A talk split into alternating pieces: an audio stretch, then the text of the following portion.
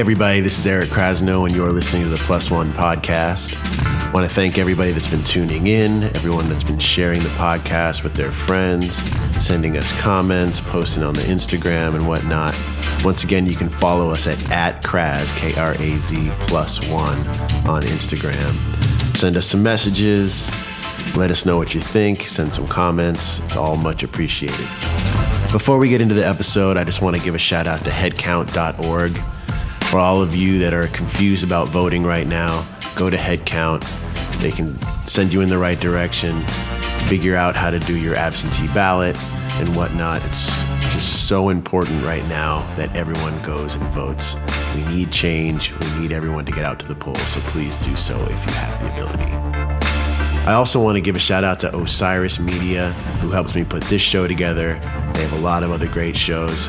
One in particular is called Past, Present, Future Live, which I was a guest on the very first episode of that show. Go check it out at osirispod.com. So, this week's episode is part two of my interview with Questlove. Last week, we talked about the history of the Roots, his musical upbringing, and at the end of the episode, we start to get into how his household became the epicenter of what would later become known as the Neo Soul movement. Now, if you're around my age and were in your 20s in the two, early 2000s, this era for music it was somewhat of a golden era. Uh, the Soulquarians, D'Angelo, J Dilla, all the music that was going on right then, I feel like really changed the landscape of the music industry. Coming out of an era where R&B music had become really slick and pop driven, the Soul Soulquarians were adding a certain grit to the music and a different feel to the music that we'll get into in this episode. Really introduced by J Dilla and D'Angelo, this kind of offset rhythm and feel really kind of changed how people played music after this. You started hearing drummers play differently, guitarists play differently, and there was a lot of records during that period that were made by them or emulated that sound. And they even brought in legendary artists like Al Green and Booker T actually got in the studio with the Roots and the Soul Soulquarians to kind of reinvent their sound. So let's get into part two with today's plus one, the almighty Questlove.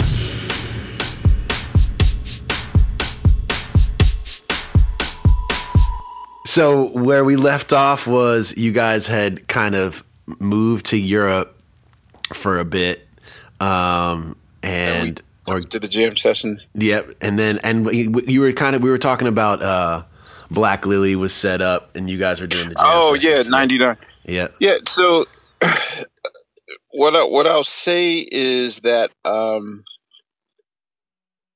the seeds that the seeds that were planted in 1996 with the jam sessions that we learned from living in London back in like 93, 94 um, it all came to fruition by 99 2000 um, it outgrew my living room and now sunday nights is consistent at wetlands in new york and uh, tuesdays are at the five spot in philadelphia. And you know it was there that i learned you know that uh, sort of contextualization of of gathering people and having these jam sessions. This is how I learned that that's how movements sort of go forth where you know it's like who whatever you're doing for a living um, it behooves you to have in my opinion four to seven groups of people in the same similar situation moving forward. Right, right. And um, so, you know, by that point, I'm actually I'm serving two uh, different camps because there's like the Black Lily camp on one side, but then there's the Soulquarian camp on the other side, which is weird because um, we never had a title for it. And so the one thing the one thing that I learned from everything is like the second you dub it or title it something, that's it. Right. That's it.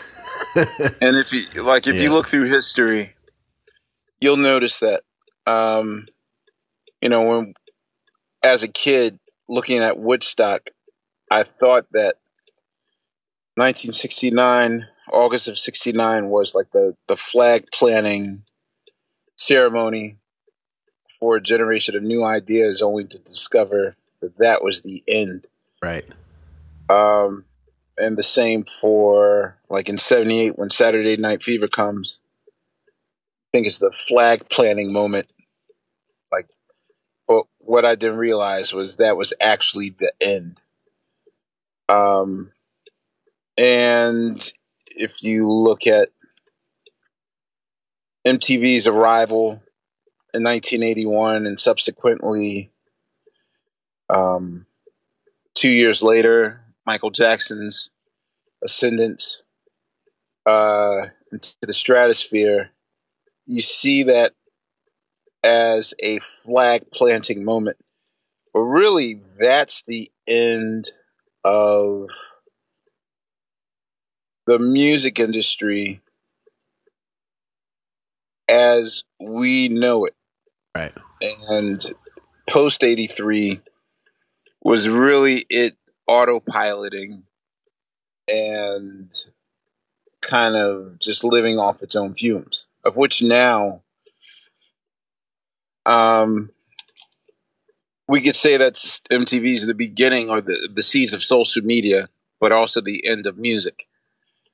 Right. And it's, you know, it's essentially just if you look at any movement, you know, I'm certain we'll look back at 1999 as like the arrival of the Disney tribe, you know, Justin, Christina, Britney, Backstreet Boys, you know, the, all the TRL set. But really, it's it's the end. You know, 2001 will be over. Back in '96, I mean, I just it's hard to see it when you're in it. However, I will say in that particular situation, I knew I was in something amazing. And it just really took all the effort in the world to not go cuckoo with Cocoa Puffs. Because I'll say, working with Dilla and working with D'Angelo, um, I knew, you know, I knew from day one that those two were just out of their mind crazy as far as their approach to musicianship and that kind of thing. With Dilla, as soon as you heard him, did you realize that he would kind of define a sound and, and change things the way he did, or did it did it kind of throw you off when you first heard it? Well, here's uh, here's the thing. So both gentlemen I dismissed on sight. So I learned I learned um, within within a three month period of meeting both of them for the first time. First with D'Angelo, Yeah. and I didn't learn my lesson. And then with Dilla, and then after Dilla, then I, I told myself I'll never, ever, ever dismiss someone on sight. Like when I first meet them, because Right. I could this could have turned out really horrible. In the case with D'Angelo, um, D'Angelo had been working on Brown Sugar since 1993, and he'd been working with Bob Power. We chose Bob Power to engineer uh, the album that would become "Do You Want More," because um, you know you read the credits of the albums that you love, and you're like, "This is what I want to sound like." So for us, um, And the all shout the shout out on the Tribe record was always legendary with Bob Power. too. yes, exactly, exactly. So with with all the Tribe records, with Yeah. all the De La records, Yeah. and the Jungle Brothers, and um, you know, and at this time, he's just about to start with Erykah. He had just finished Michelle and Cello as he start with us. Um, and he's also at the end of Brown Sugar by the time he starts with us too. And so, um, you know, the very first thing we mixed was uh, "Mellow My Man" from uh, "Do You Want More," and um, I think D had to come up to approve a mix for uh, I think the last thing they worked on was "It's All Right" for Brown Sugar, and um, you know, Bob had been building him up and stuff, and he's like, "Yo, man, like this guy's really he's he's the next Al Green. I assure you, this guy's the next Al Green." And just my relationship with R and B, um, back then like nothing nothing was moving me in terms of R&B with the exception with the exception of uh Tony! Toni! Toné! Sons of Soul. And that's really because I mean they work with the Tribe on that record. Um so it was like sonically um I've yet to hear anybody in R&B come with hip hop sensibilities and you know, this is a year before Mary J. Blige's "My Life" album comes out. So, you know, the idea of mixing your peanut butter and your chocolate, like your, the idea of mixing both worlds wasn't like that type of fusion experiment wasn't that R and B was R and B and hip hop was hip hop. Um, yeah, and so he came in, and I don't know. I just I looked at his shoes. His Timberlands were raggedy. I was just like, man, this guy, you know, like Bob don't know what the fuck he talking about. so you hadn't heard the music yet. You you hadn't heard anything. I, I didn't hear the no, I didn't okay. hear the music. Um, and D just came in. He gave me a pound. Uh, Bob handed him some DAT tapes, and he left. And he says, you know, you should really play on this record. Like Bob is really impressed with my drumming on the you know, on the D on, on the stuff that he was mixing. So it's just like, yo, you know, um, we're going to do one more song. At that point, um, he just finished "It's All Right," and I'm sorry, the very last song they were going to work on was "Shit Damn Motherfucker." Oh yeah, yeah.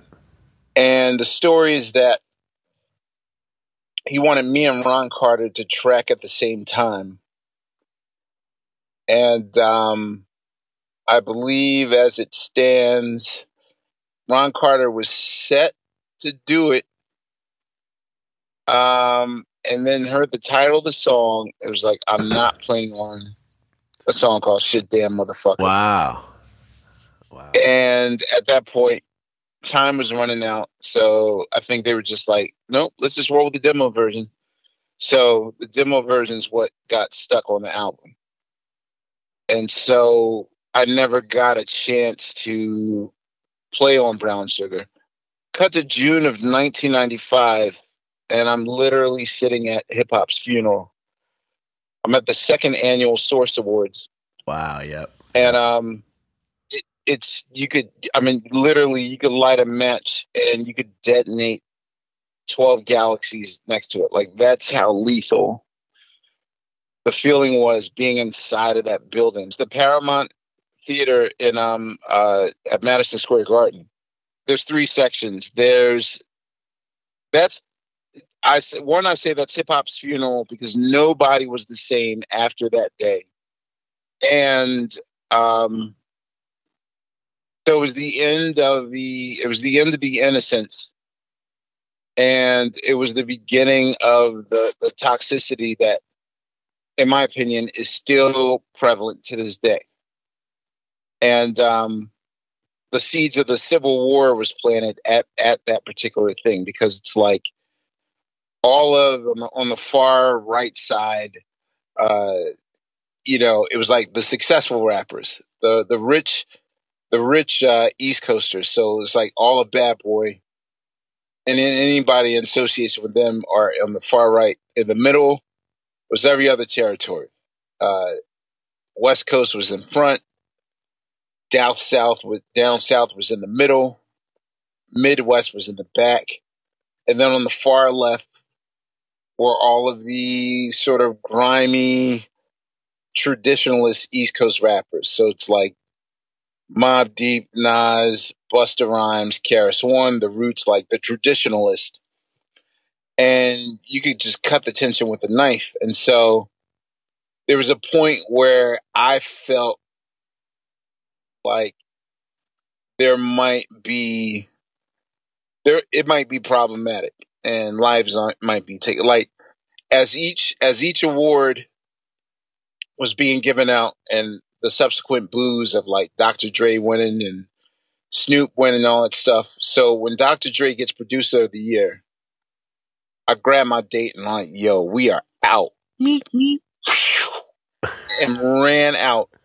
I'm running out of like I'm running for my lives because literally, if you remember, like Snoop was giving that speech, like East Coast ain't got no love for its Dr. Right. Dre's new dog. Let it be yeah. known, then. Like I'm running, I'm running out of the theater, and as I'm running out the theater, um, you know, the age of the age of the the street team was was getting sort of developed around this time period. So, you know, Diddy used to have people like with protest signs and all like street teams outside of clubs holding up signs for bad boys, giving out cassettes, giving out CDs of like whatever's coming out. Yep. And I'm running outside and I mean the place is mercilessly booing Dr. Dre and Snoop Dogg and I'm like, all right, someone's gonna start shooting. I'm running and this guy runs up to me, he's like, yo, I got one more left. And he puts his thing in my hand and I run. And as soon as I get to 34th and like safety, I'm like on 34th and 8th. Headed back to my hotel.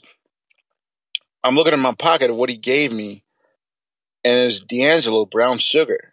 And I didn't put two and two together that this was Bob Powers' guy. It was a CD. I get to my hotel and we're just chilling. And I happen to have one of those like clock radio things that has the CD player with it. Looking on the nightstand, I just happened to see Ali Shaheed Muhammad's name. And I was like, Ali Shaheed Muhammad. And I put it in and I realized, I looked and it's Bob Power. Oh no, this is that guy.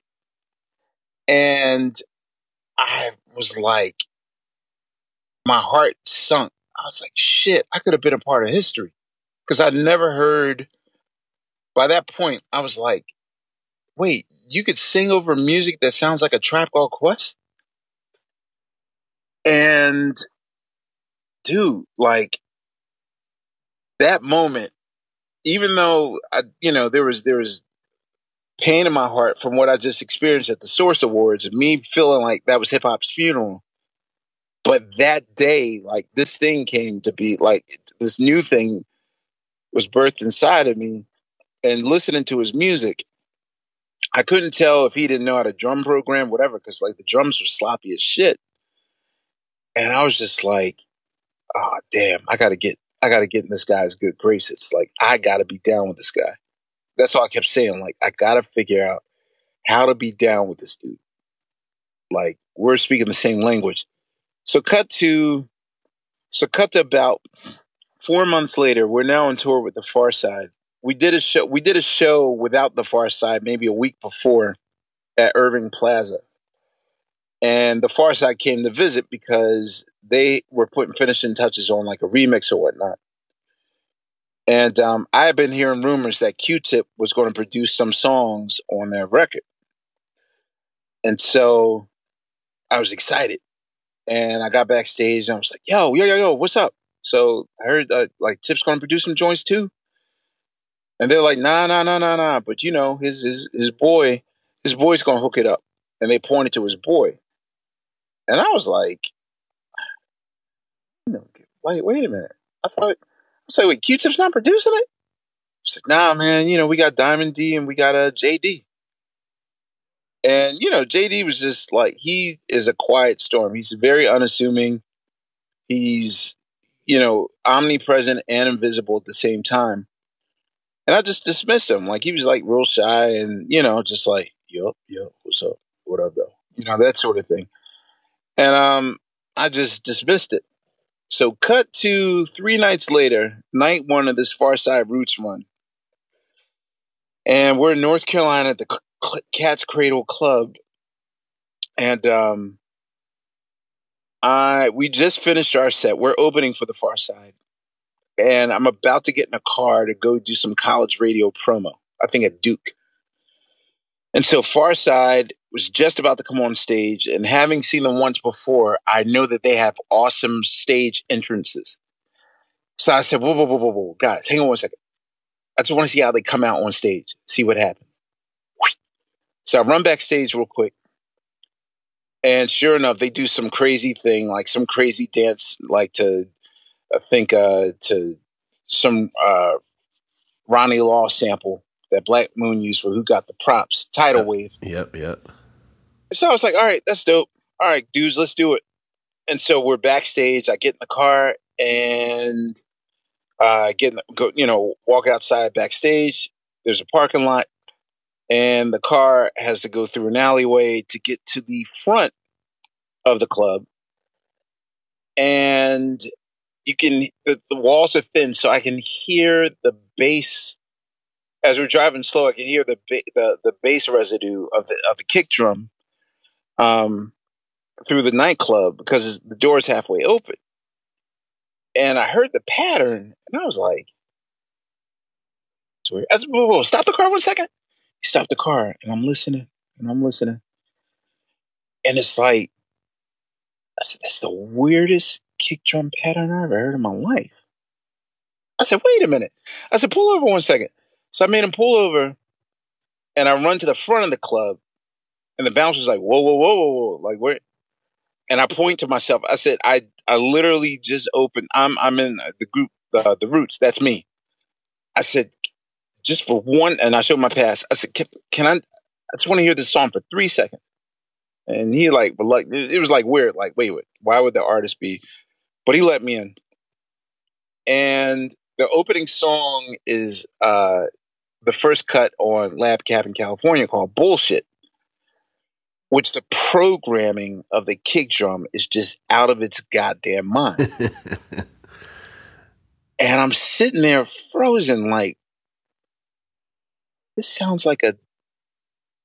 There's mistakes in the, the kick drum. What the fuck?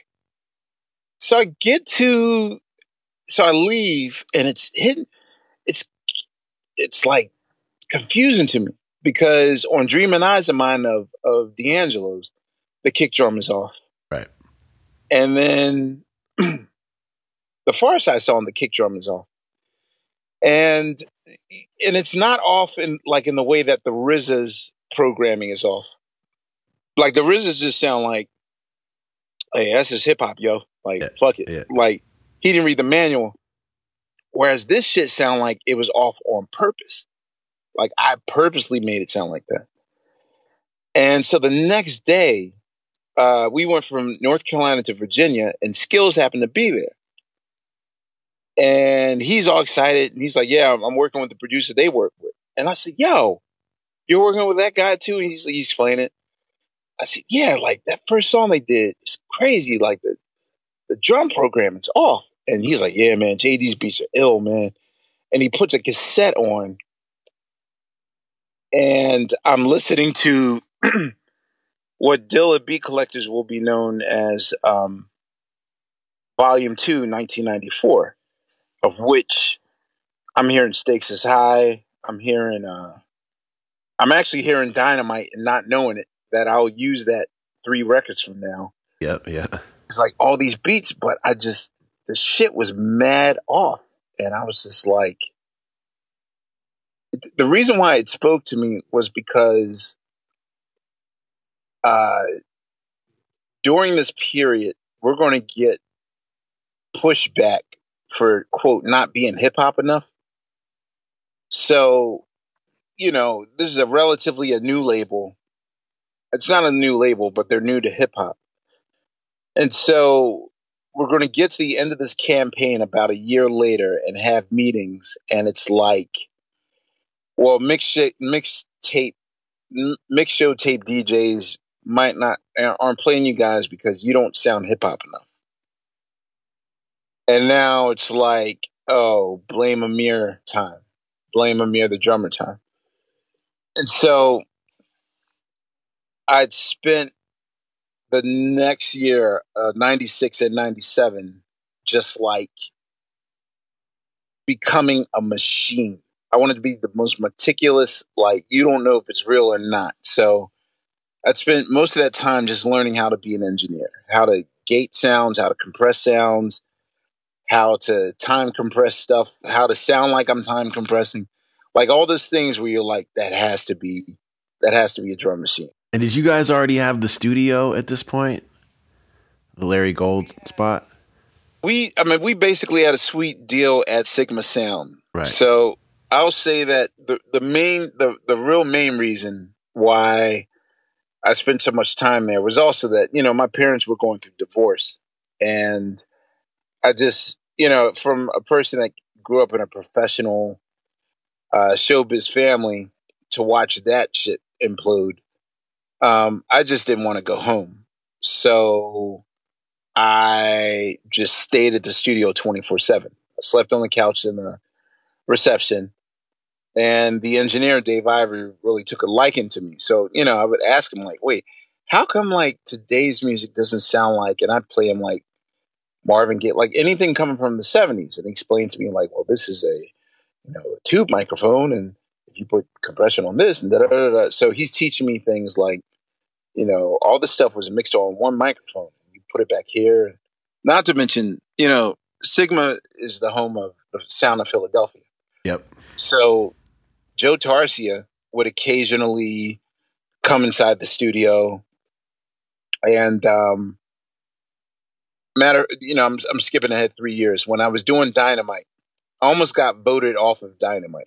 Like my thing was like yo I insist on playing on this. And they were just like nah leave Dilla's beat alone. Like just let it be that. And I think in my mind I had this thing where it's like well you know we got rules and we have to be a live band or else we're like a fraud to our our fan base and I was like, I was not going to give up on drumming on Dynamite. And um, Joe Tarsia just happened to be uh, fixing the ventilator and heard what I was saying. And he's like, Well, what, what are you looking for? And I was like, I need to make my drums sound dry like this. So he hears what I'm going for. And he says, Oh, I know what you need. And he runs upstairs to Studio One and he hands me this blue blanket. It's a it's a it's like a baby blanket. And he says, This blanket belongs to Earl Young. Now, Earl Young is in in the shortest way I could say it, Earl Young invents the sound that you know is disco. The idea of the the hi hat uh, opening on the every end. Yeah, yeah, yeah. The, the sound of boots and cats. Yep. Earl Young invented that sound. He he was one of the founding members of the Tramps. So on the Love I Lost, on you know, and he played on all those Philly International records. Um, Earl Young would put blankets on all of his drums to get that dry ass sound. And so he says, All right. He says, Tune your drum down some. I tuned it up. He says, All right, now loosen your snare. And I loosened my snare. And then he went to, to, to Dave Ivory and was like, All right, so um, put this much gate on, uh, put this much compression and some gate on tracking it. And he says, I want you to hit it as soft as you can. Like, and you know, I started playing. He says, No, you're playing the drums. I need you to not play drums. And literally, I want you to, he's, he said, I want you to put your wrists on your legs, on your, put your wrists on your thighs, and only use your index and your thumb to hit the, the, the, the uh, snare. And I was like, huh? Like, he might as well told me to play with chopsticks. That's how light I was hitting. And he says, just hit as light as you can. He says, what you don't know is he's like, I'm I'm distorting the gain and putting a lot of compression on it. Like I can hear your heartbeat right now. Yeah, yeah. So hit it as soft as fuck. Hit it as soft as possible. And I did it. Like, what does this old guy know? And next thing I know, he's like, all right, now do this. And He said, voila. He says, now, can you tell the difference? And he plays a version of me. He says, is that you or is that the drum program? I said, it's a drum program. He said, no, that's you. He said, try again. I said, Yeah. wait, what? And then he did it. He kept A, B in it. And I was like, how did you do that? And he's like, dude, you can literally mold any sound you want to. You just got to know the right combination to do it. So that was such a game changing moment for me. Um, but yeah, taking it back, I'll, I'll say that I had spent all of 1996 sort of defiantly angry, like I'm gonna make I'm gonna make hip hoppers respect that I'm the greatest drum machine ever. But I meet D'Angelo and Dilla, who basically just stripped me of all my musical vulnerability and make me play like a drunk amateur. And that's the thing like it's it's I'm 25 years old and you know, I'm a 25 year older that got replaced by a little John Roberts in all orchestra high school, all city jazz band, like three years in a row. Yeah. Like, like imagine like you think this is your chance to finally get first chair, and this little ninth grade runt freshman is like just it's like Thompson play the tambourine, Roberts get on drums, and he's like killing it. And so it's like the age of the of the of the gospel lick drummer and all this stuff, like this whole you got to prove that you know you're the shit. Like it's entirely a generation of drummers being raised off of uh, commissioned the the gospel group, right? Yep, yep. And now I got to make a decision. Like, what side am I going to serve on? Because D'Angelo is telling me now that we're starting these sessions for what will become known as voodoo. First song we worked on was a song called "Bitch," which is like, uh, it just defies the law of gravity as far as time is concerned. And we just rehearsed it like I, I say we played it at least an hour and 15 minutes, just straight jamming, trying to figure out him being offbeat, me being me being offbeat, his left hand being more offbeat than I am, and his right hand being on beat. Was he playing you demos of these songs at this point? So I know with in, with Brown Sugar, he had like he has like the infamous demos from the ASR ten and whatnot. But right. for for Voodoo, um, did was did he come to you with like demos, or was he singing you the no, patterns? He, he didn't have demos. It was like the you know with with Voodoo. Voodoo starts at the end of Illadelph Halflife. He comes to Philly. He comes to Philly to work on the Hypnotic with me, which is like yep. the second to last song that we recorded. And because we did it in record time, like we set aside two days of, we set aside two days to do it. And instead, got finished in six hours. And it was just like, well, you're here. I'm here. let's fuck around, see what's up. And so we just had a jam session, which we really just like testing each other's knowledge. Like he started playing a Prince song, and I was right there, and and he was like, "Oh, you know this shit." And then he started playing uh, Roy Ayers, and it's like, "Oh, you know this shit." So it was sort of like we. This is when we discovered, like, oh, we speak the same language. So, um, the very first voodoo related thing he starts he plays this song, and um, I'm playing it, and he's like, "All right, all right, this one, do it again, but this time, like, drag your foot." And I was, you know, it took me like 20 minutes to really figure out. Oh, you want me to play fucked up? He says, Nah, I don't want you to play fucked up. Just drag your foot, like Dream and Eyes, like. And then he knew I was a fan of the drum programming on Dream Dreaming Eyes of Mine. He said, "Act act like this is Dreaming Eyes of Mine." And I was like, oh, okay. And I started imitating Dream He said, yeah, now you got it.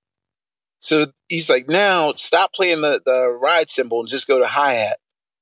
Now do your own pattern, but still like, you know, occasionally just just slide me a little sauce, like just a little pepper, like, you know, that sort of thing.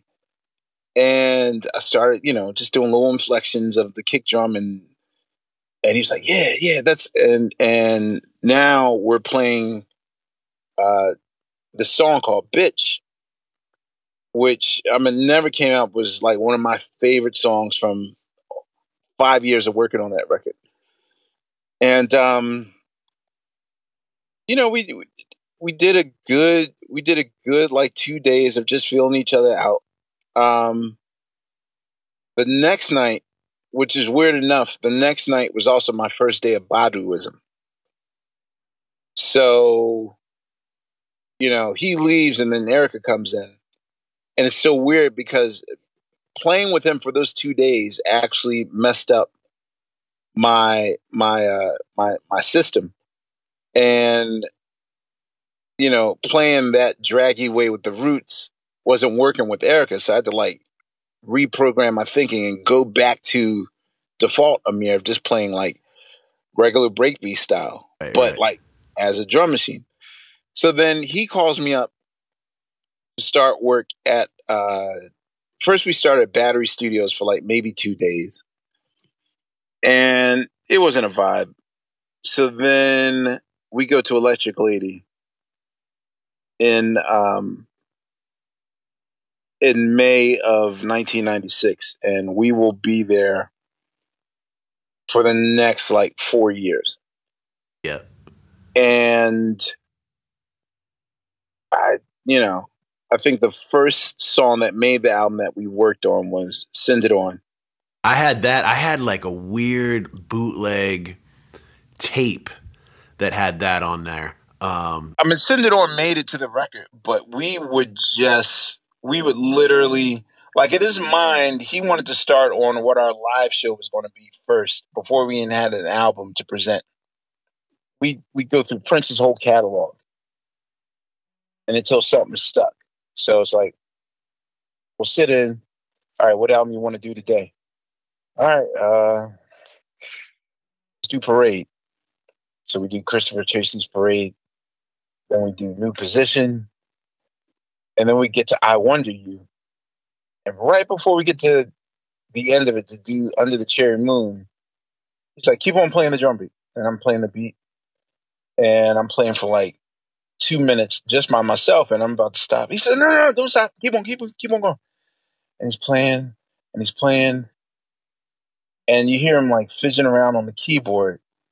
And then I hear this noise. And what I don't know is that he's taking the shell off the Fender Rhodes. So you just hear the naked bells. And he starts playing this thing. And is this? And it's basically he starts planting the seeds of what will become Africa. And um, that's how that's basically the process of the next year. And we would, you know, we do some shit where it's like, I invite Chris McBride down to jam. One time, um, he was watching uh, BT, whatever show that uh, Ramsey Lewis used to host. Charlie Hunter's on TV, and D's like mind blown. And he's like, yo, we got to get him. Okay, so I played a pattern. I played a pattern from like the week before that they came and looped they looped it and they started working on the root together. But then when I got back from like a roots gig on Sunday night, um, we, I believe the three of us live just jammed out Spanish joint. And like straight, just, just, which is weird because it was like there was no format or nothing. We just the song wasn't written, but we knew like how the music should go. So it's even like when the modulation happens in the end and the thing stops and we like retard to a show and then we come back into it and that sort of thing. Like there there was no map. We just we just knew that's how the song goes. I'll say the first quarter was a little weird because it's it just sounded so raw and so dirty and so like nothing like roots records aren't that raw you know what i'm saying was russ elevado around for he was there from the beginning of these sessions? Was he, he, was there from the bit. Yes. it's so weird because it just hit me. Um i thought i was the only person that knew how to truly engineer my sound. So not knowing the monster that russ is like i was just like all right scoot over man. Let me let me start doing my joint. So for like the first week, I was taking over the board, like trying to mix my songs and try to make magic out of it. And then um, D had to talk with me. He says, "Yo, man, like, you know, um, like, let let let Russ do his joint, man. Like, let him let him do his thing. Like, that that's his area of expertise." and you know, it's just that I was just so jealously guarded of how I was presented that I didn't trust that anyone knew how to really present me. But I slowly learned learned that Russ was that motherfucker. Like Russ, like Russ taught me that shit. You know, like I didn't know when we did. We initially did Great Day in the Morning Booty. Um, that was initially an idea for the Space Jam soundtrack. And the song didn't make it, and D wound up just doing "I Found My Smile Again" from like one one of the, from like the Brown Sugar demo. Um, so we put that song to bed, and then out of nowhere, the song came back in a new form. Like he kept the drums and created a whole new song on top of it. And like when we get to the second half of that song, like Russ puts my drums inside of a guitar amp, which it's like I didn't know we could do that. Like it just sounds so dirty. Like it was just like, dude, I, just with everything on that album, it was just like a whole.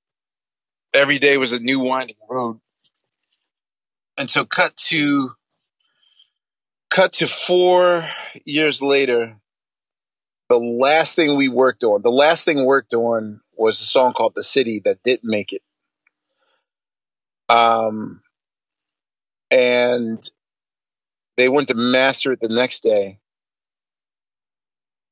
and um gave me a copy of it. And i'm excited man. And i go to the I go to, I'm on a date and I was like, let's go to Shark Bar. And we go to Shark Bar and, uh, sitting there. And, you know, I don't, I don't know if you ever frequented the Shark Bar, but that was like the sexy yep. upscale, it was like the sexy upscale black spot that has like upper echelon soul food. So I'm there and I'm like, I go to the bar and I have the CD in my hand and I'm like, yo, I got that new D'Angelo record, man. And, you know, this like they're already playing like Maxwell in the background and all you know what I mean? So it's yep, like yep. that environment. Yep, yep.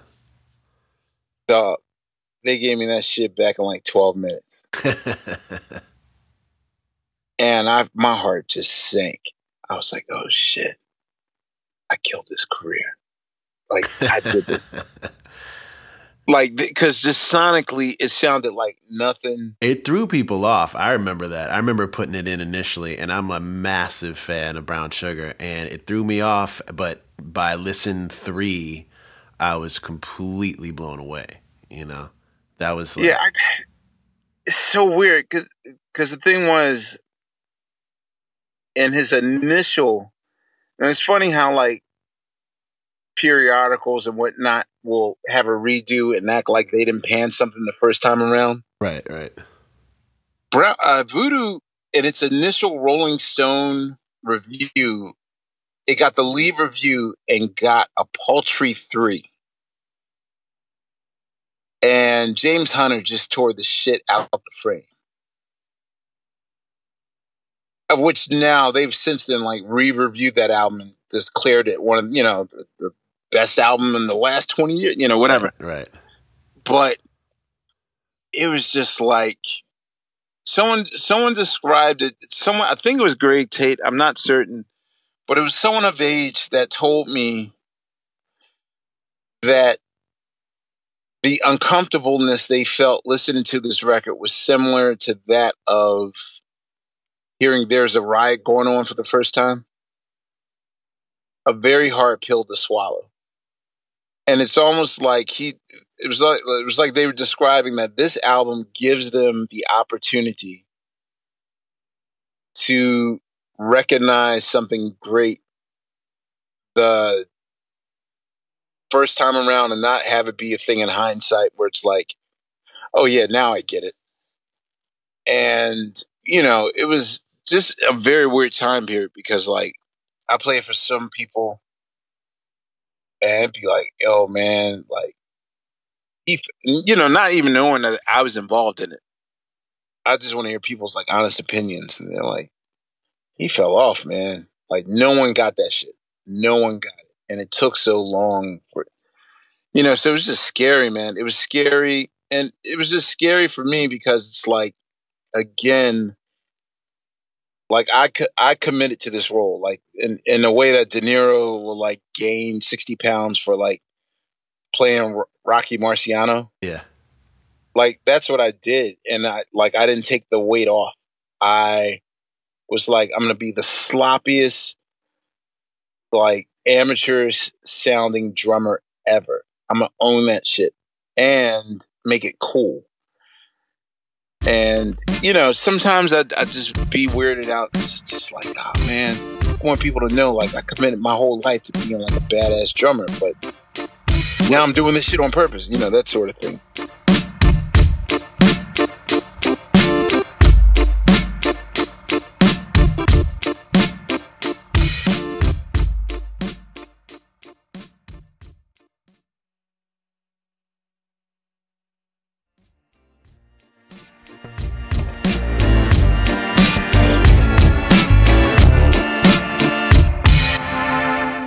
Dilla during the process of this? Like, were D'Angelo and, and Jay were they communicating back in those days, or did you feel like that they independently had this this sound, and then like was it random or?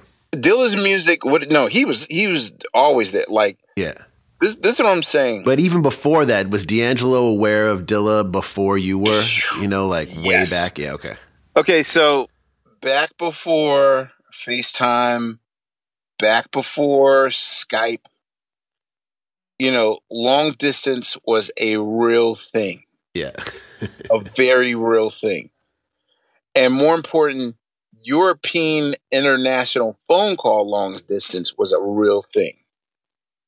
You know, the wrong phone sex moment could cost you $175 if, you know, if you aren't careful. Right. In in in a hotel. So like if you're living off of like a hundred and thirty five dollar per diem a day, if you're lucky, three nights talking to your boo on a telephone, that could be trouble. Check it out the next day.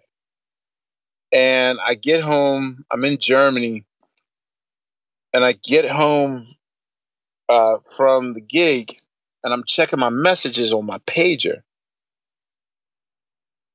And Q-Tip and D'Angelo's like, yo, check this out.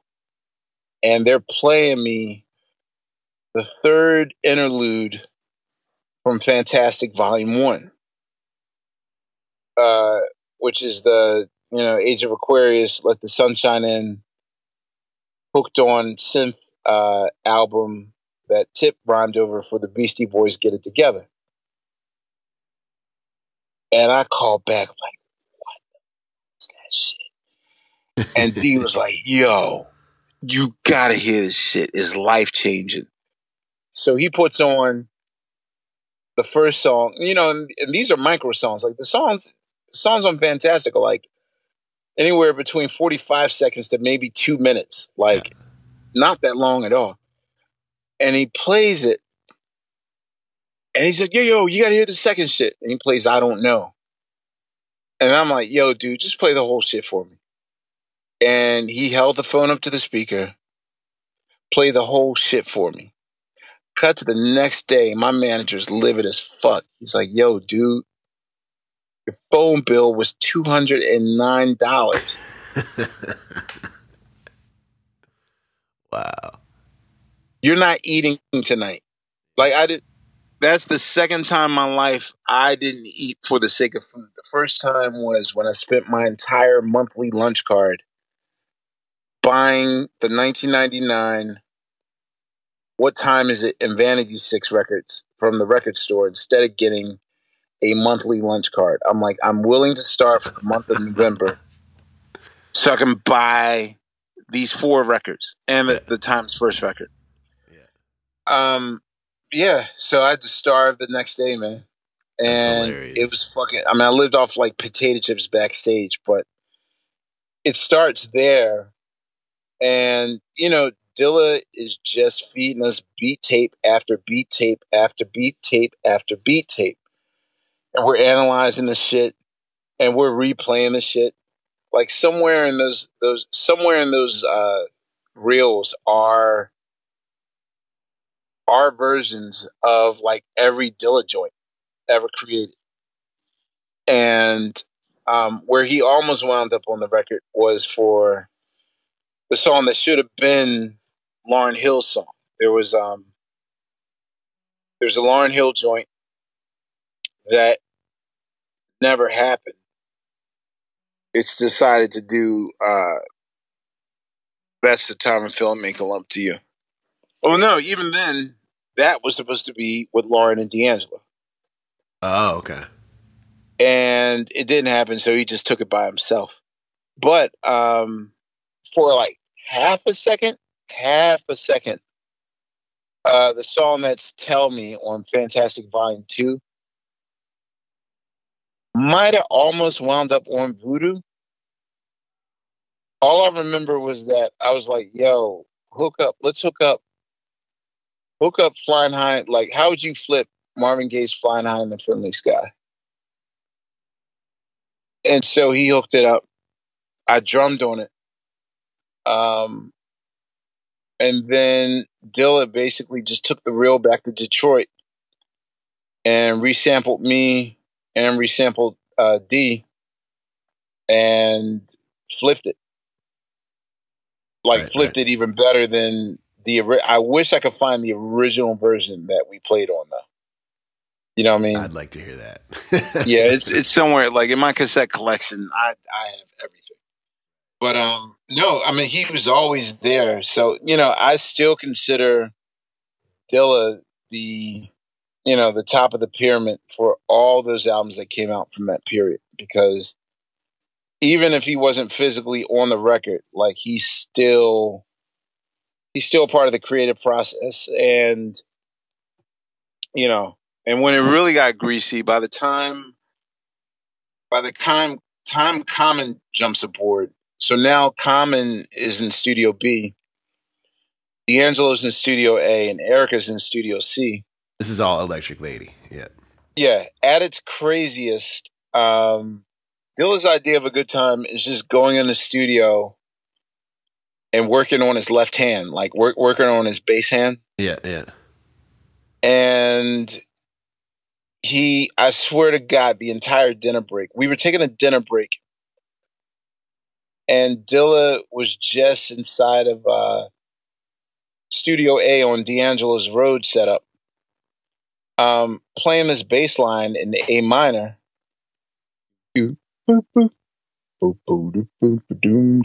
Yeah. Yeah.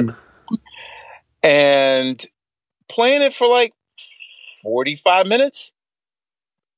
45 minutes. Like we're eating dinner we're watching tv and let me let me not yo dog, we watched tv way more than we worked on that record. Like if it wasn't for the break room you could- probably could have had voodoo by like 1998 Yeah. but most of that time d had a strange obsession with the jfk movie he's he's like a massive conspiracy theorist Yeah. Yeah. so JFK was his movie.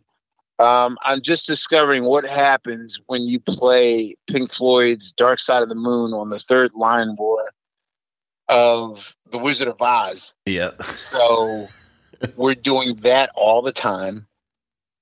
Yo, yo, show me the movie real quick. And then, you know, like we watch we've watched that shit at least five to ten times. Um, not to mention I have another job which is being YouTube before YouTube was YouTube. Because the roots are still happening. So now I'm leveraging my notoriety in the world.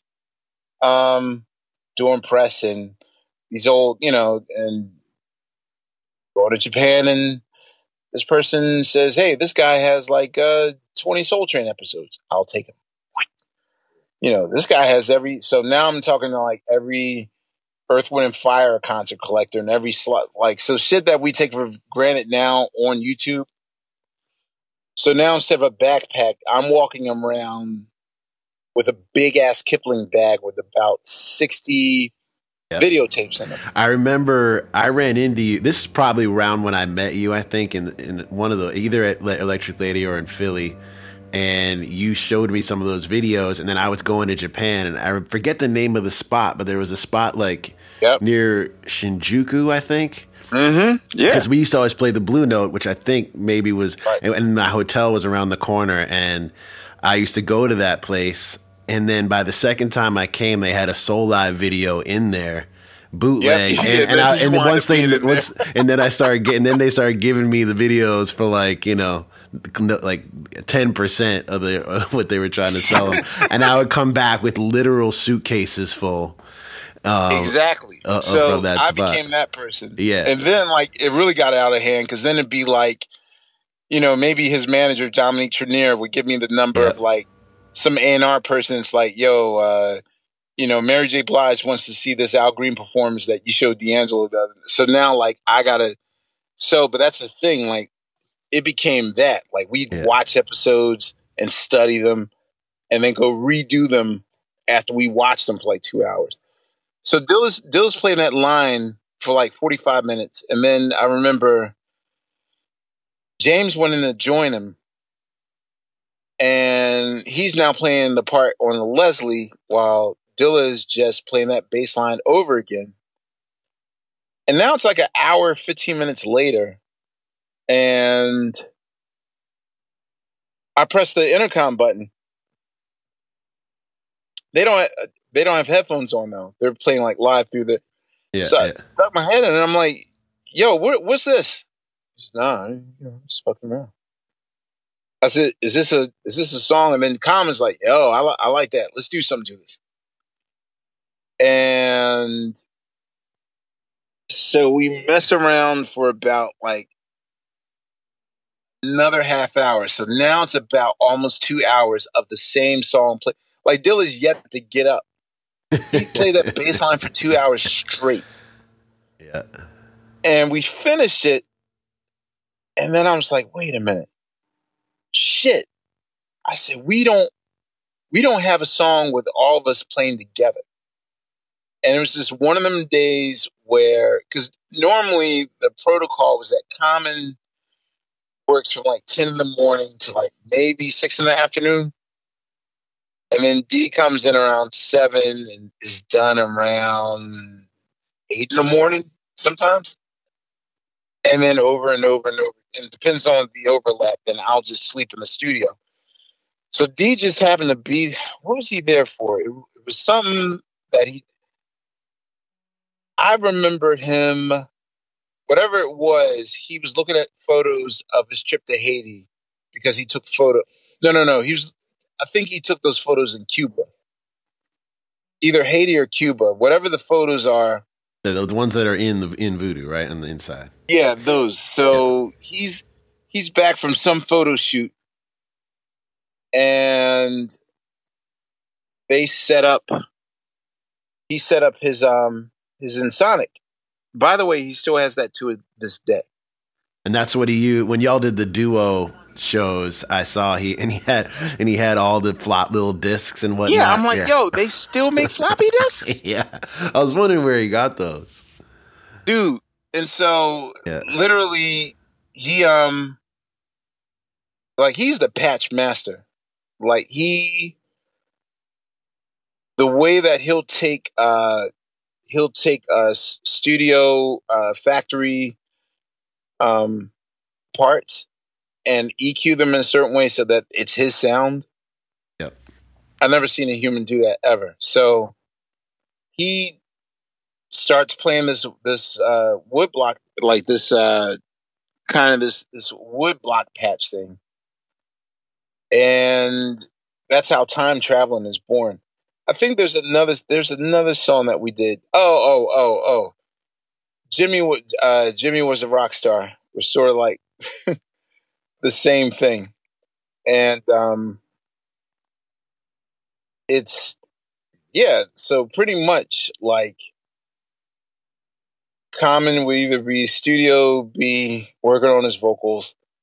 Um, if we had to track some music and we knew D'Angelo wasn't coming until seven, we could use D'Angelo's room with the setup, which is why they which is why like those albums are like twins to each other simply yeah. because like recorded at the same time with the same engineers with the same feel you know that sort of thing. And with the with the common record who walked in with the Fela records? Who brought the Tony Allen vibes? That was me. Yeah. I discovered I discovered Fela via Philadelphia resident Santigold Santi put me down with Bad Brains, Nina Simone, and Fela Kuti. Santi's father, uh, who used to be like a, a Philadelphia, um, uh, he wasn't on city council, but he was sort of like something in the city of Philadelphia. He was a big, big, big Fela fan.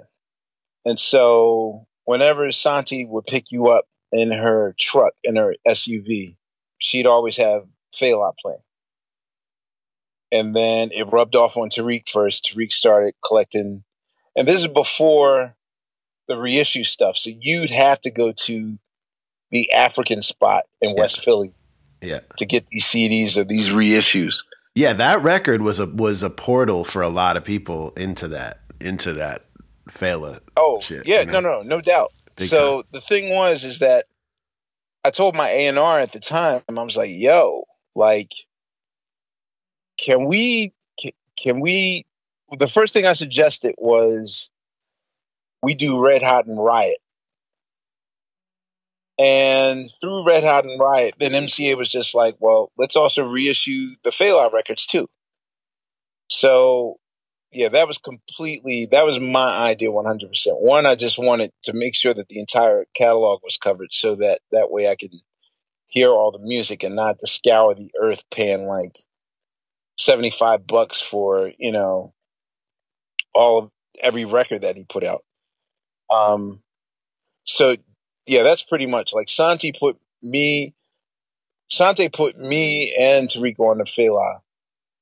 Tariq was luckier because he was driving at the time. He was luckier to find the, the material at like obscure African bookstores and shit like that. And then Tariq playing them on the tour bus, and then that's how I get to them and then so on and so forth. And then Common's record, what? How that came out after Voodoo, right? A month after Voodoo. So Voodoo, Voodoo was officially finished.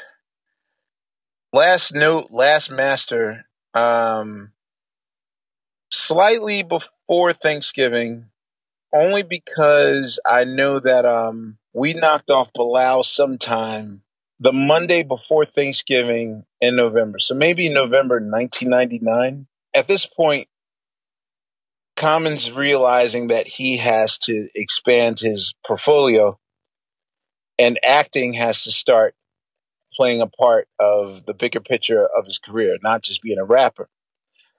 And so he comes in the work super early and it's super excited. Like, yo, I got I got an audition in reading, and his whole motivation is, yo, man, like old old girl quote old girl from Destiny's Child gonna be in this uh, movie too, man. So yeah. she, you know, she might be my girl in this in this in this movie. So like, he has all the energy of like, uh, think of think of like Eddie Murphy and uh, uh Eddie Murphy and um the Nutty Professor, like I got a date. Yeah, yeah.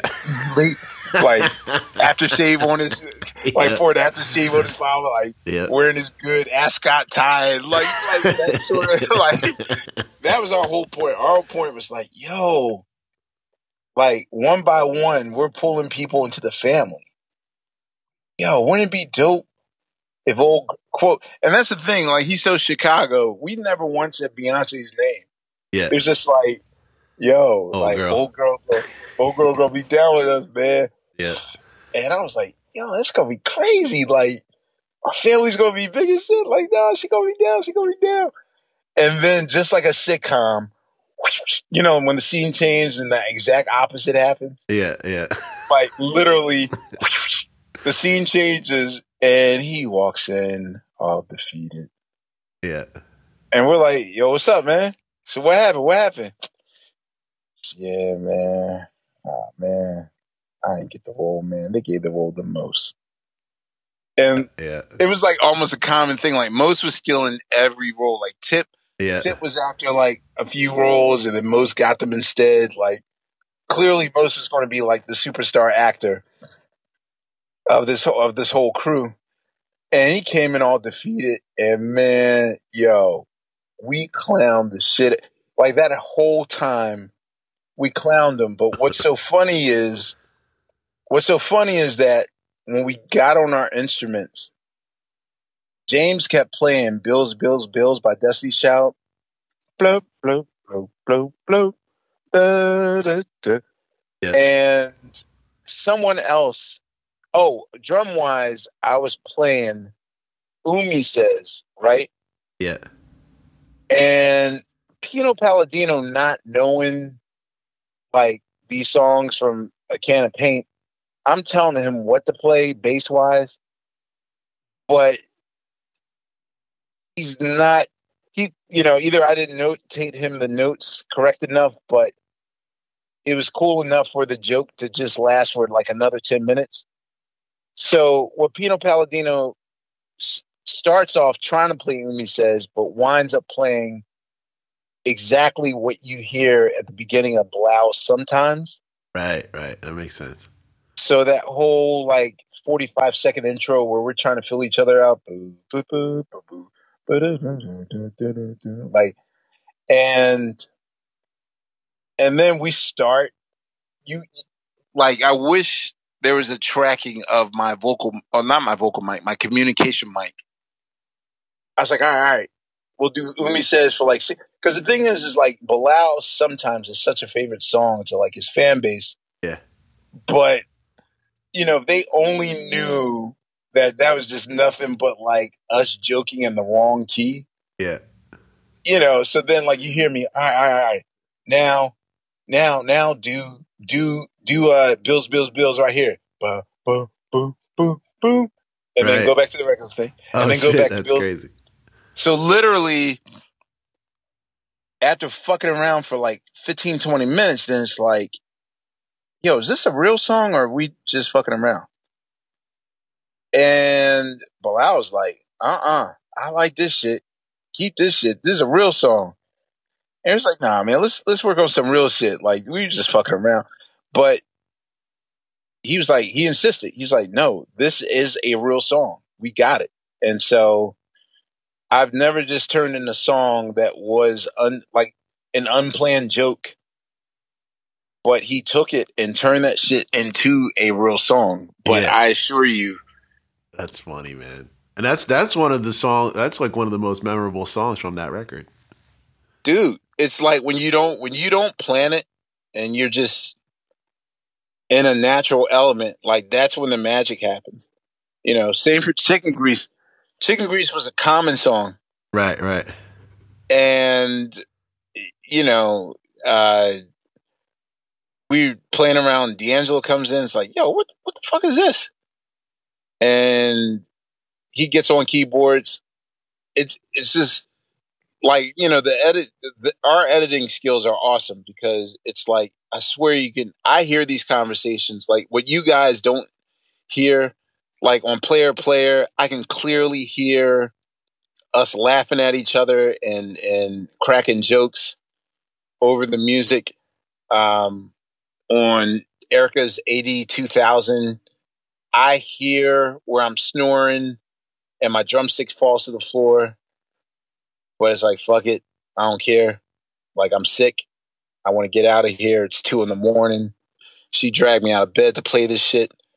Um, and all the jokes that were like, there's so many human moment jokes.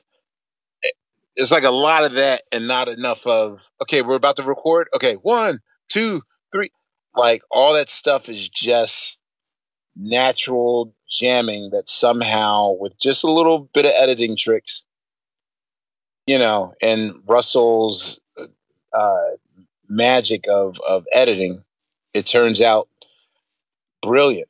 Well, that's the beauty of that sound is you can hear that. You can hear how comfortable you guys are and especially coming out of an era where things were so overproduced and you know Diddy and all these people that were ruling the radio and then you guys came along and it was like a, a breath of fresh air for so many people you know I think that was the magic you know you know it took I think when when the tour came then I think we really pushed the needle and and then people were like oh I get it now. Like there, there's there's no story or magic that I can describe. Um, that will ever ever um, do justice to what it was like to do that tour. I saw the Radio City show, um, and I, I was good friends with Jacques. Uh, who, who was he was playing like when he wasn't with you guys he was playing on Soul Lab's first record. Yeah, Schwarz-Bart, High Top. Uh, yeah. he he played at that time. Actually, he played on Soul Lab's record, and then I was playing on Anthony Hamilton's record, like during that same time when his first album. But I came out to that show. Oh, okay. It ended up being canceled and then rescheduled. And I don't know if you remember this show or if every night was like this, but at Radio City, it ended up being on a Monday night because it was originally on like a Friday and it got rescheduled.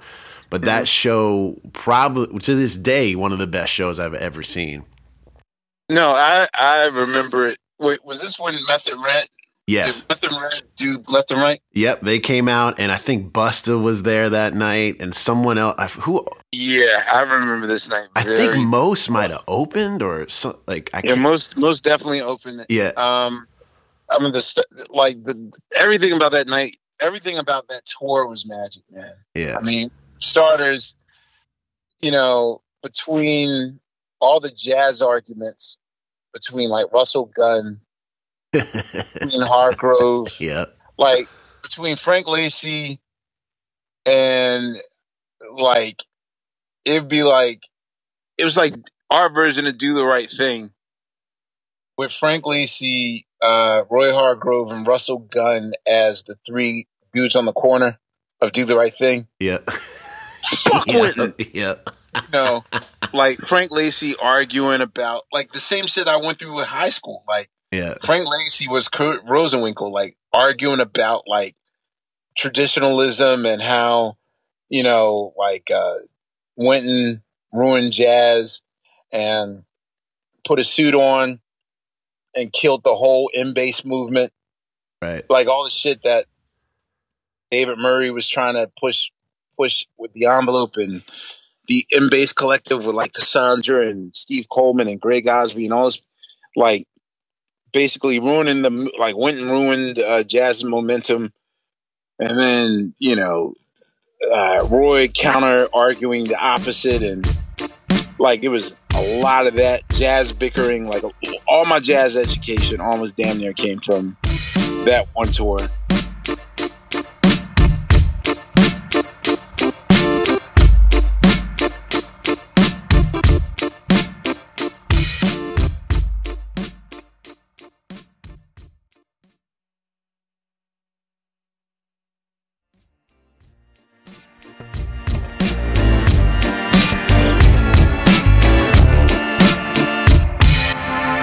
probably say the best show of all was in Minnesota, where like, you know, uh, I never told the story in public. Like Prince invited us to Paisley Park the night before, I think to just like get in our heads, Yeah. like to really get to plant the seeds of doubt, to get in our heads. Wow. And um, that's because like Jon Bream, Prince's arch nemesis and champion, have basically like declared like D'Angelo the new king in town, Prince old hat and that sort of thing. And you know, to go do that show in front of members of the revolution, in front of BrownMark, in front of Bobby Z, in front of like Fink, Right. um, in front of Eric Leeds, um, to have like all like Larry Graham to have the entire NPG like in the on that sort of thing. That's crazy. Yeah. And us killing that shit. Like and you saw in early you know, you saw the the mark the the incarnation of it like in April. Yeah. But man by like July, this show was unstoppable. Right. And just to have your idols like really ba- have your back on this shit, man. You know what I mean? Oh my god, it was scary. It was great. It was really great. Um yeah, but just to just to see it through, man. And you know, unfortunately, like to see it come to a grinding halt and know for the next 15 years this shit wouldn't happen again. Could you could you feel that happening during it, or did it seem during the tour that this was going to sustain? And I mean, at the time, I had no reason to think it wouldn't, because right. you know, as far as I knew, like that was always the mission. The mission was like, let's all form like Vol- Voltron, and let's let's let's be a superpower. And by this time, Voodoo's out, Water for Chocolate's out and and so by this time, Voodoo's out, Water for Chocolate's out, and so our so so, Soulquarians are now a, a, a you got who came up with the name actually? Who actually realized the the original Soulquarians were like Dilla, me, Poyser, and D'Angelo. Here's the weird thing. So Vibe magazine is doing a profile on me and um its June Power issue. And at the time, you know, I had, I really had a problem with like accepting glory, or I was a very reluctant person in accepting like glory or that sort of praise thing. And I just felt like it would just alienate you know, by that point in my career, things were happening for me at a rapid pace that weren't happening for the rest of the roots. Right. And I still had the roots to think about. You know, like we just got our success with things fall apart and all that stuff. And, and you know, I kind of took a lost weekend. I said, look, you know, I want to take the year off to do this D'Angelo shit. Tariq's going to shoot his movie. We'll come back in 2001. You know, let's have fun with it. But, you know, I want to take the year off to do this and um, you know, it was met with some grumps or whatever, but it's like I had to do what I had to do. And um, however, when it came time to that feature, I was like, yo, can we do something different where like we do it as a collective? And I told him the story of like what it was like at Electric Lady. Thing was, we never had a title. You know what I mean? And I asked everyone, like, well, what do we call this photo? What do we call this title? Like, what are we? What are we? What are we? And it was sort of like, well, are we Soulquarians? Are we not Soulquarians? Like, what is this? And, you know, is it Soulquarians extended family? And, you know, the way the press was back in the day, like something happens now and then, you know, it comes out like three months later. So at the time when we're taking this photo, um, it was like March and you know, we're just like, all right, well, we'll think of something. It, it just left my mind then. And next thing I know, like in Chicago, all hell's breaking loose. Like Erykah's like, yo, man, I'm not an Aquarian. Like, why is this like I'm an Aquarian? And Mos was like, yo, man, I don't like it. And Tip was like, everybody was like upset and kind of the very thing that I was trying to avoid by just having my own story, you know, it happened anyway. Right, right. Including everyone. And then it's like the movement slowly eroded right when that shit came out. Even though Erykah's Mama's Gun comes out in November 2000, you know, and even though other albums come out and follow up albums came out, you know, we still did Phrenology and Electric uh, Circus and some of Kweli stuff, you know, at like it, the movement didn't stop. Right. But definitely some air was let out the sails. And, um, you know, and it's a shame because at the end of the day, you know, the question is, are we better off than we were when we were a collective? And, you know, that question remains to be seen.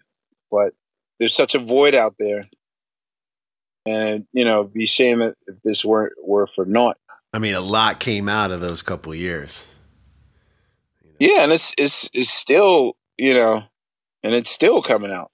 But you know, so it's who knows? Like maybe I don't. I just don't want to wait till we're like sixty trying to, get, you know, get it together.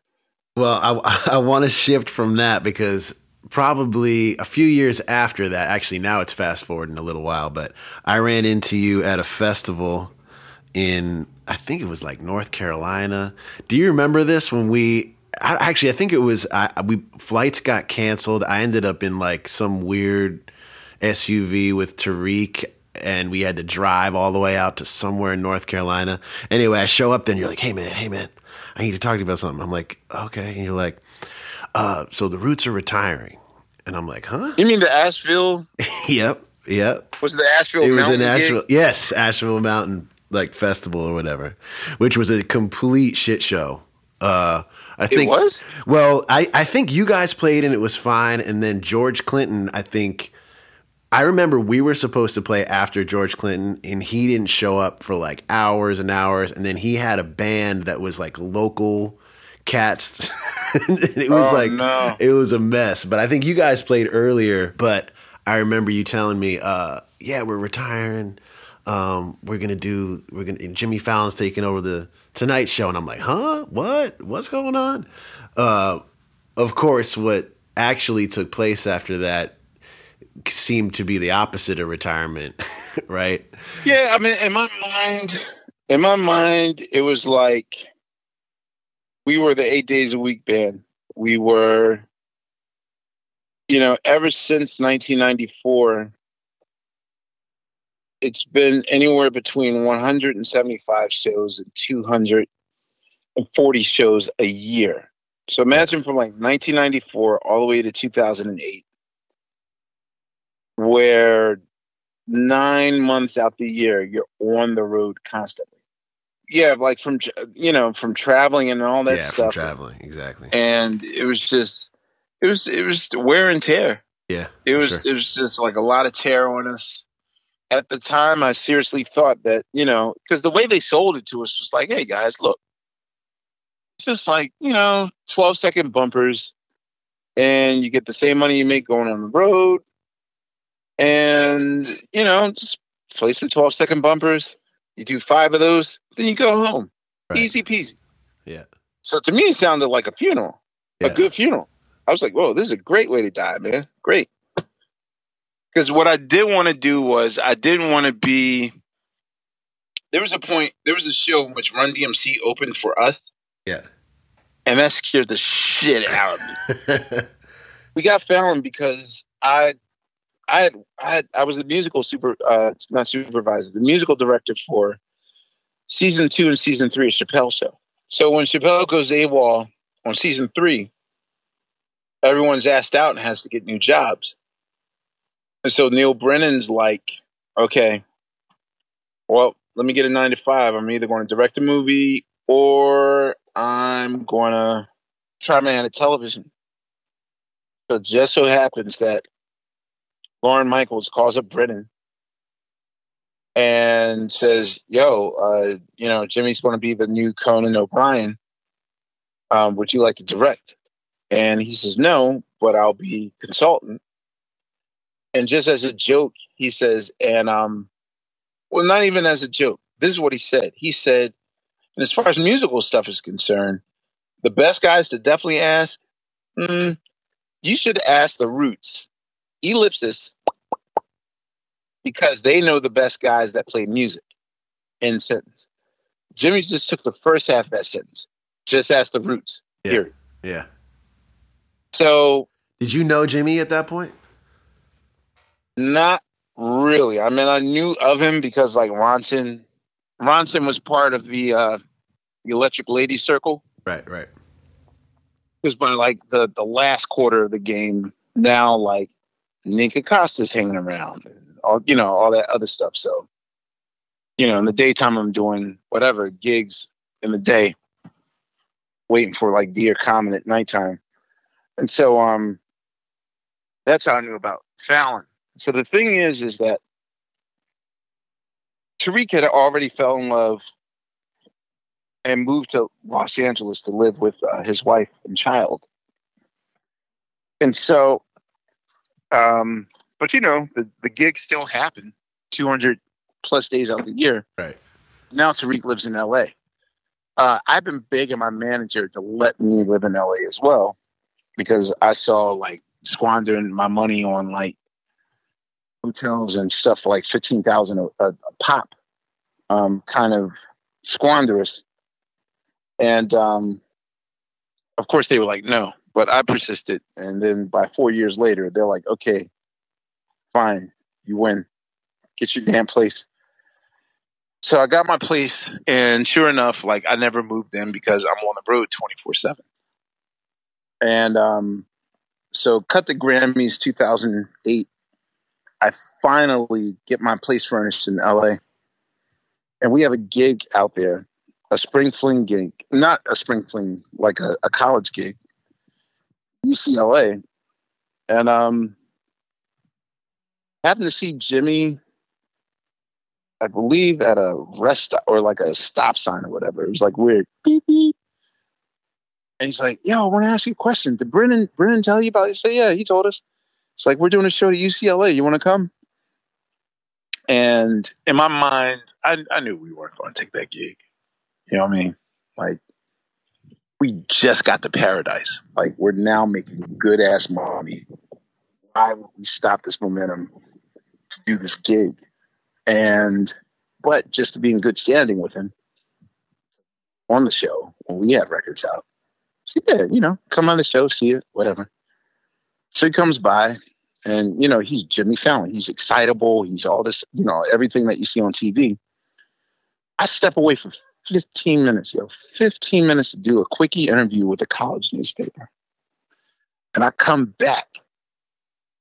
This motherfucker has all eight roots doing the eight is enough human pyramid thing, like bring it on, like the human pyramid thing. Wow. And the thing that impressed me the most was that Tariq was on the bottom row.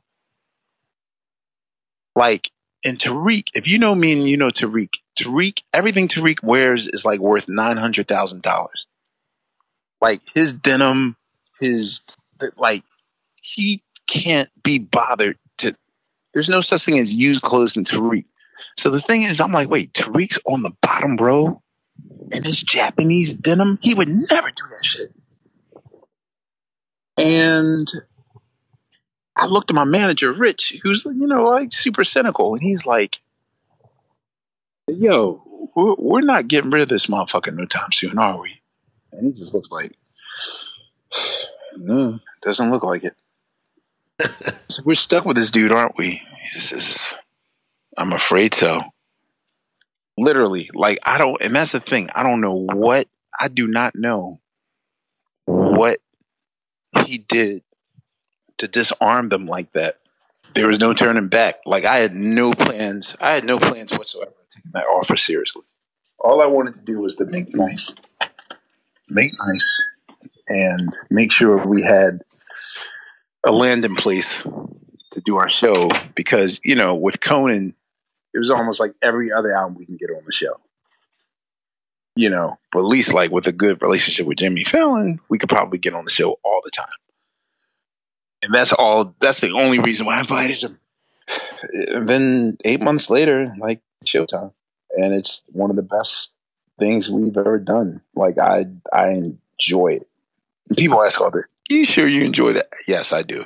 Like everything I ever learned in my life was so that I could do this show and more. It makes perfect sense um, once you guys settled into it, and I mean the way that your mind works, and I've seen you guys. I've been up in there when you guys have been rehearsing stuff, and like, I can't really now. I can't see you not in that position because you, like you said, all the records you grew up on, all of the Soul Train studying, all of the, you know, it makes perfect sense that you're cueing all these. Yeah, things. and I knew that people were head scratching.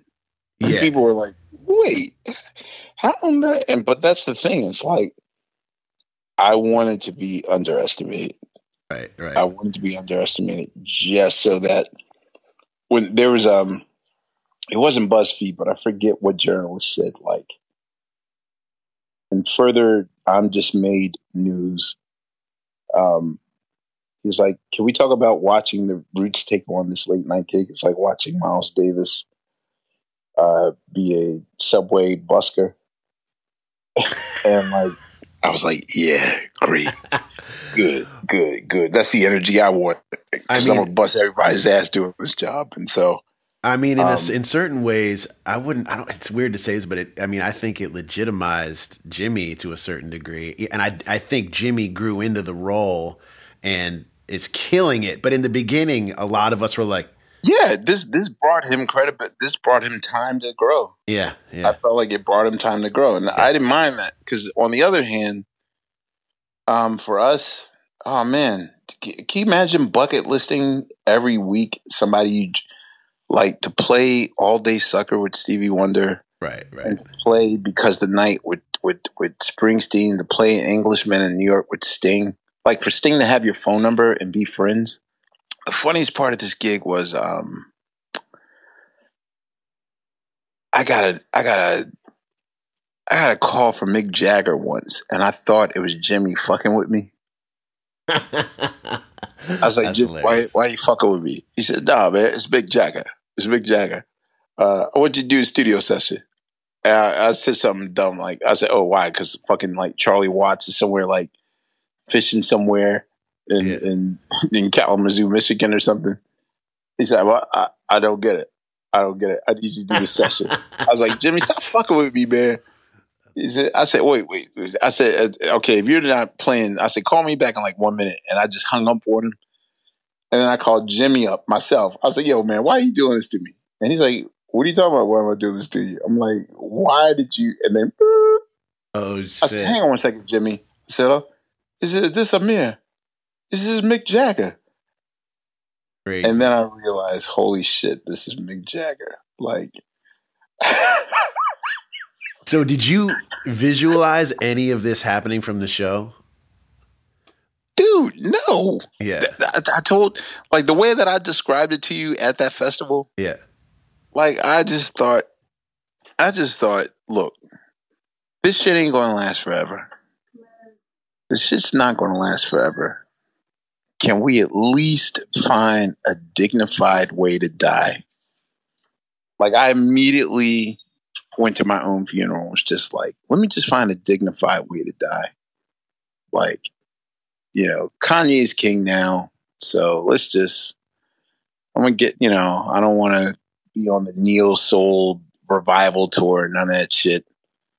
And instead, this wound up planting seeds. Like literally day one, I get invited to the first day on the gig. My homework is uh, seeing an off Broadway Fela production, of which you know just to hear Fela on Broadway, I'm like, what, like what? Spirit Fingers and Water Got No Enemy. Like, how does that work with jazz hands? And I was about to not go, and my friend's like, but the Antibalas are the band, and I saw it, and somehow I talked myself into the producer role. I actually ran into you at that. I don't know if I, you probably went to it a few times, but I ran into you at the the off Broadway when it was at that. I forget what the name of that theater was. Uh, right. Well, then you you then you must have seen because that oh, was I saw its- it a bunch of times. that I saw was it there. initial yeah. last week run, and I begged them. I said, "What do I have to do to get you guys to do this for another two weeks so that real people with money can see it?" And that's when uh, I begged ben, uh, Jay and Beyonce to go see it, and they got involved, and you know, it was like, you know, I mean, that was the, and once that happened, then I realized, okay, this is the real reason why you're in this position. So you can do more shit like this. So then to me, it was just about bucket listing. So then I started teaching, started writing books, started, you know, working on movie scores and other projects. And, you know, then Hamilton comes along and then other doors open. So, you know, I'm just enjoying it. It's funny because uh, uh, three months ago I was cursing the road, and now two months into quarantine, I'm like, yeah, I'm. I'll say that the grass is always already greener on the other side. Like, believe it or not, and this is the thing that I'm wrestling with. Um, you know, as for me, yes, I do have like, I have daily concerns of, you know, I have a lot of friends that are in the front line, a lot of friends that were nurses and doctors and in the medical fields. Um, you know, in general, you know, family members that I'm taking care of that are easily vulnerable and, you know, kind of in the in the in the in the in the way of uh you know, in the line of fire. As for me personally, like this is this is uh you know some of the well, one of the first opportunities of rest I've ever got in my adult life. Um, which is a great recharge because it's like you know the period before you start you started your career as a professional musician where you know you put like all your ideas in your first two records because you have your whole lifetime to plan for them well that's how it is now so it's like i've not had so much time where I just get to imagine like like like really plan and, and imagine and embrace boredom. This is kind of what like my fourth book, um, uh, my fifth book, uh, Creative Quest. I'm sorry, my fourth book uh, was about the idea of like embracing boredom and silence and solace and and quiet quietness.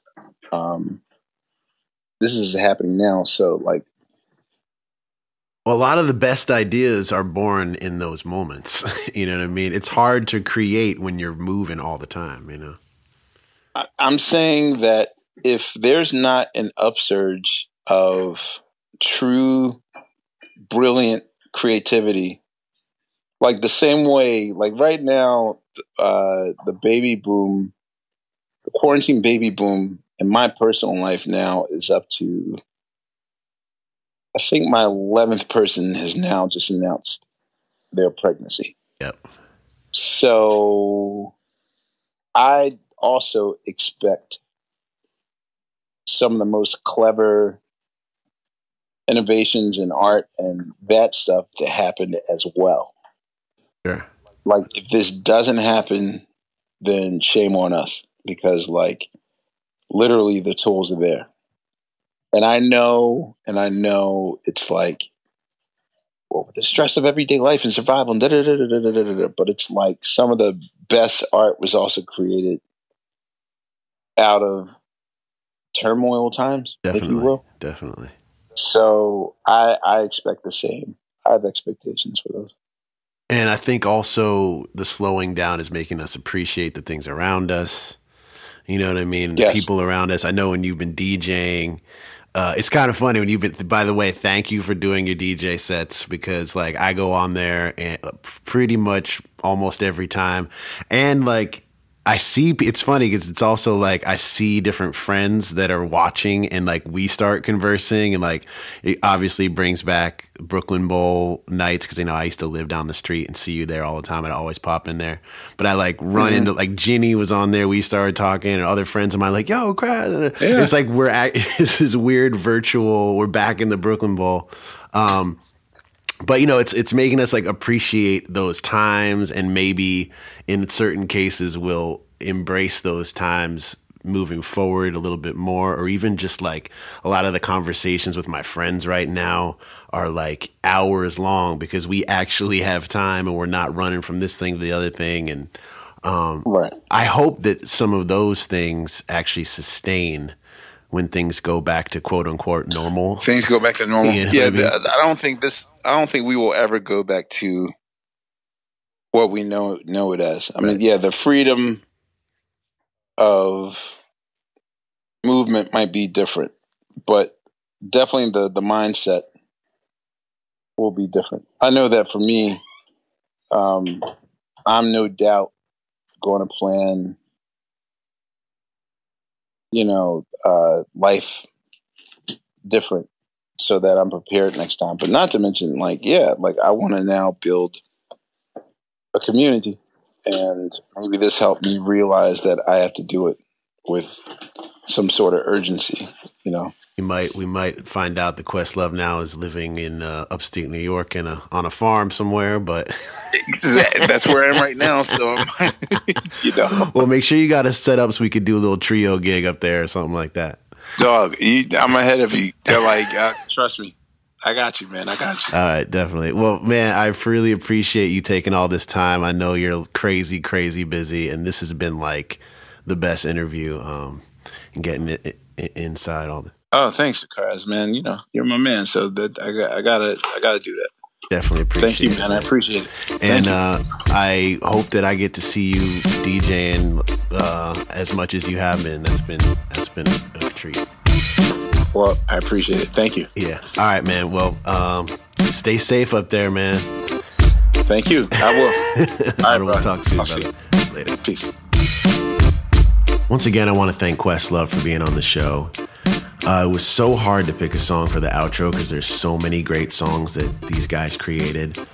Uh, so I, I, urge you guys to go over to Spotify. Um, if you look up this episode, there'll be a playlist connected to it that will have a bunch of songs from this period and from the Soulquarians and the Roots. However, I did pick one song, and it's called Send It On from the D'Angelo album Voodoo featuring the Soulquarians. Eric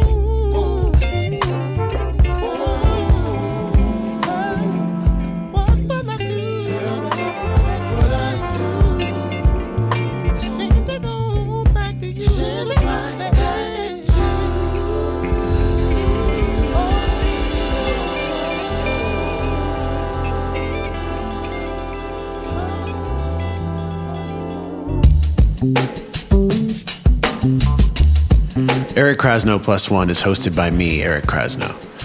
Executive producers are RJ Bee and Christina Collins. Audio production by Matt Dwyer. Produced by myself and Ben Baruch of 1111 Group.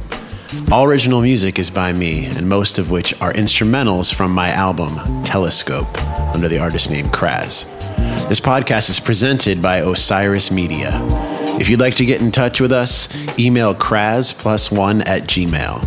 That's K R A Z P L U S O N E at gmail.com. Send me some questions. Maybe I'll answer them on air. Send me suggestions of other guests you'd like to hear on the show. Thanks again for tuning in. I'll see you next time.